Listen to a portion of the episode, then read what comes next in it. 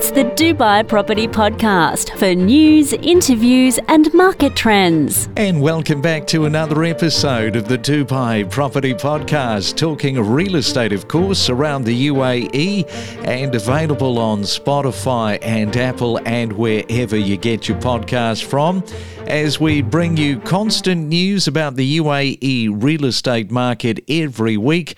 And we've been doing it for a while, which means now there are over 125 episodes for you to select at your leisure and cut through all of the uncertainty you might have and get the information from the experts that we talk to because there has been many of them throughout the year. Well, it's a Thursday morning, the 12th day of October, and welcome to it. I hope the week is going how you imagined it to, and the weekend, of course, isn't too far away. And coming up on Saturday, we have once again another episode of the Saturday morning property market update. It's a panel discussion every week, and we look at what has been happening in Dubai's real estate news and also around the UAE. Well, we received another email, this time from Troy and Emma, and again from the US. In fact, in Riverside in California. And you said that you have been affected by wildfires in California and would like to make the move to Dubai, but you are still working on employment opportunities. And these fires, they are breaking out around the world, and every single climate expert is saying that they are set to continue. And Troy and Emma, thank you for your kind words about the podcast, and great to have you as listeners. Keep us updated as to when the move is likely to occur. And just a reminder the email address here for any comments or suggestions, or just to say, hi, we're listening, is Dubai Property propertypodcast at gmail.com. Now, despite the slowdown in the Dubai real estate market, yes, I, I did say a slowdown. The year to date transaction volumes reached a record high of 87,154. Now, that is up 35.4% from the previous year. In September 2023, 7,523 residential transactions were recorded, and that is an 8.3% year on year decline. Now, this dip was driven by a 41.5% drop in off plan sales, while the secondary market sales increased by 30.5%. And it is something that we discussed a few weeks ago with the appetite for the secondary market. Remember, the secondary market, that is existing properties, not off plan.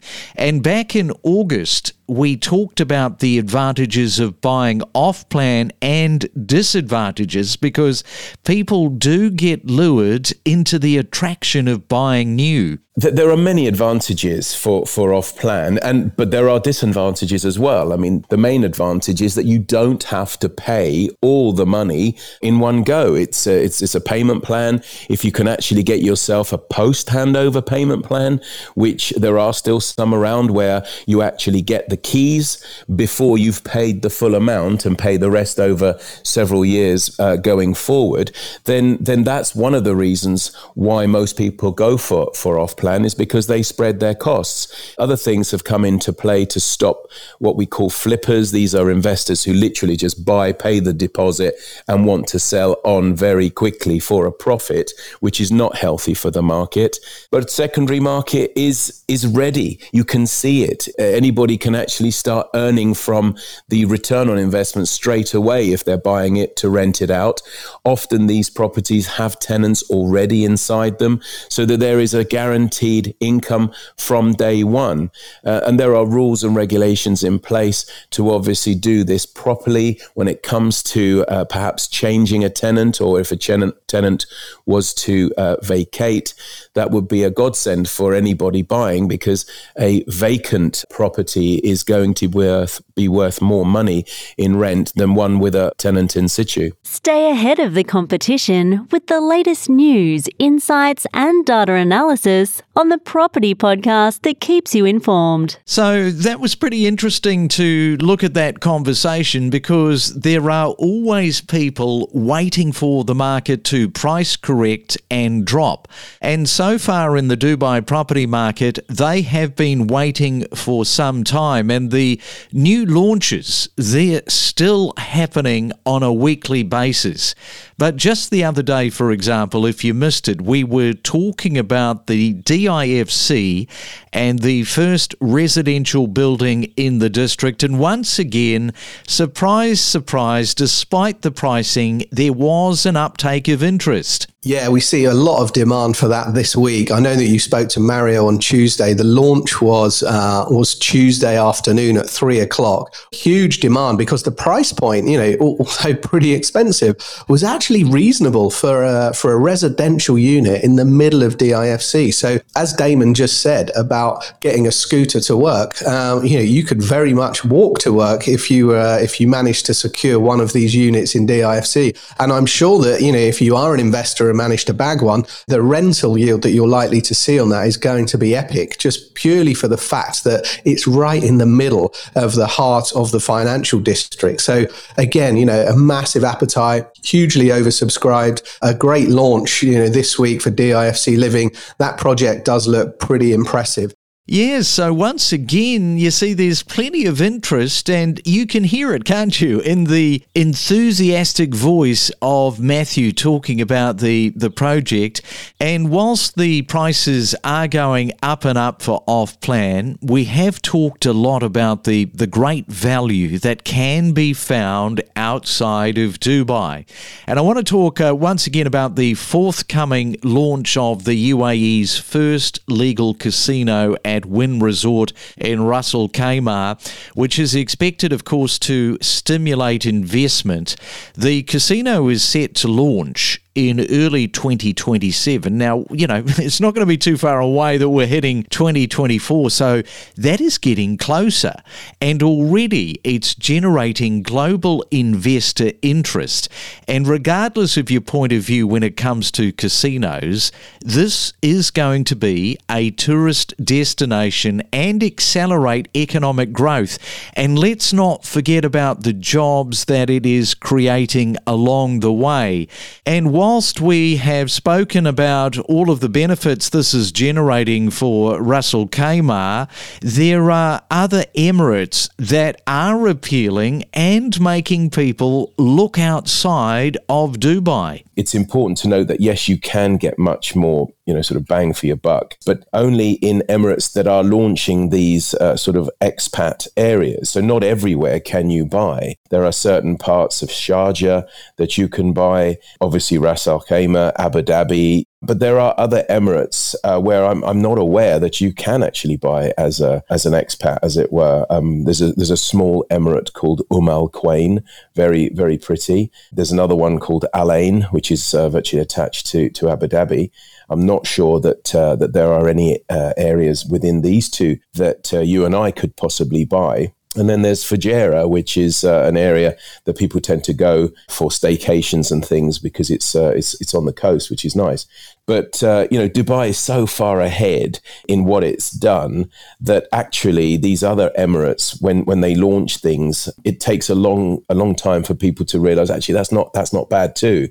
But mm. everybody wants to be in the hustle and bustle. You know, I'm not I'm not so sure any of them will ever ever catch Dubai. Dubai is on a on a league of its own. From off-plan investments to the latest development projects and luxury branded residences, we cover everything on the Dubai Property Podcast podcast. And coming back to the top end of the market, we spoke with Stephen Flanagan the other day about the amount of money that people are spending for projects like the newly launched Palm Jebel Ali that has so much hype around its prestige and location.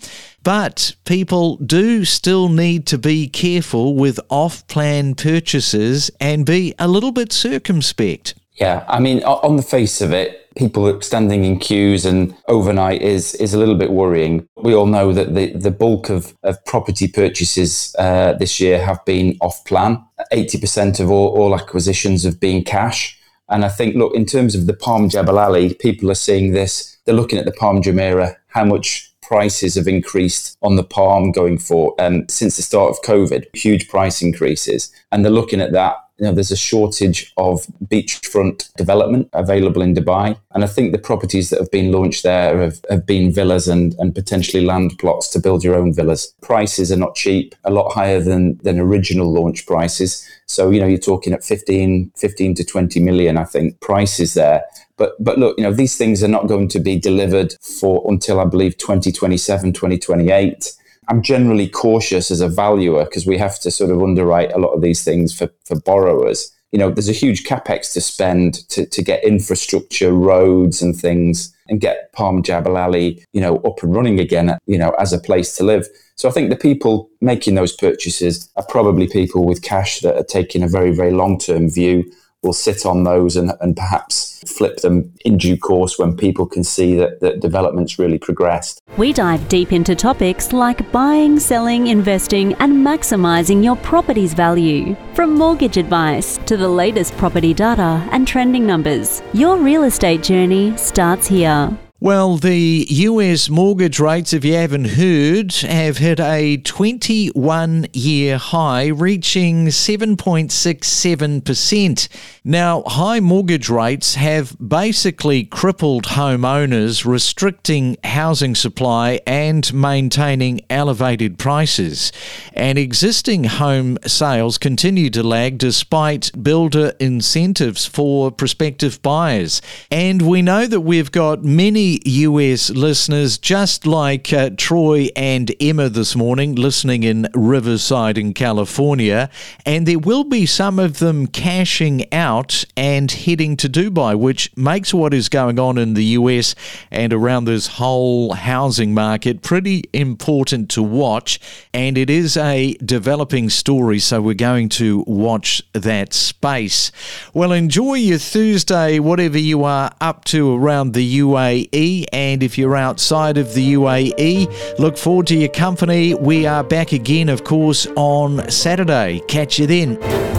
Unlock the secrets of real estate and stay informed about the latest real estate buzz with hot market trends, emerging suburbs, and hidden gems. I'll get you to elaborate on how the data driven approach in the real estate industry streamlines the complex process of off plan property investing. And this in turn saves valuable time and effort for investors, right? Particularly in Dubai. So, the approach Asset takes is that we utilize data, artificial intelligence, to first of all profile the property investors. We have a huge portfolio of properties already in our platform, and we are able to personalize by matching the most profitable investment options for the individual investor. Trying to look forward and anticipate how is brand Dubai and how is the Dubai real estate market going to evolve into a much stronger offering. And I think what we're seeing at the moment is, you know, the lifestyle benefits, the economic diversification, the regulation, and all of those things are starting to combine and compound, if you like. I've seen the Chinese money in the city in 2017 and 2018. Some developers didn't even release that inventory in the market. Like I'm talking here anywhere between 450 million to 750 million building.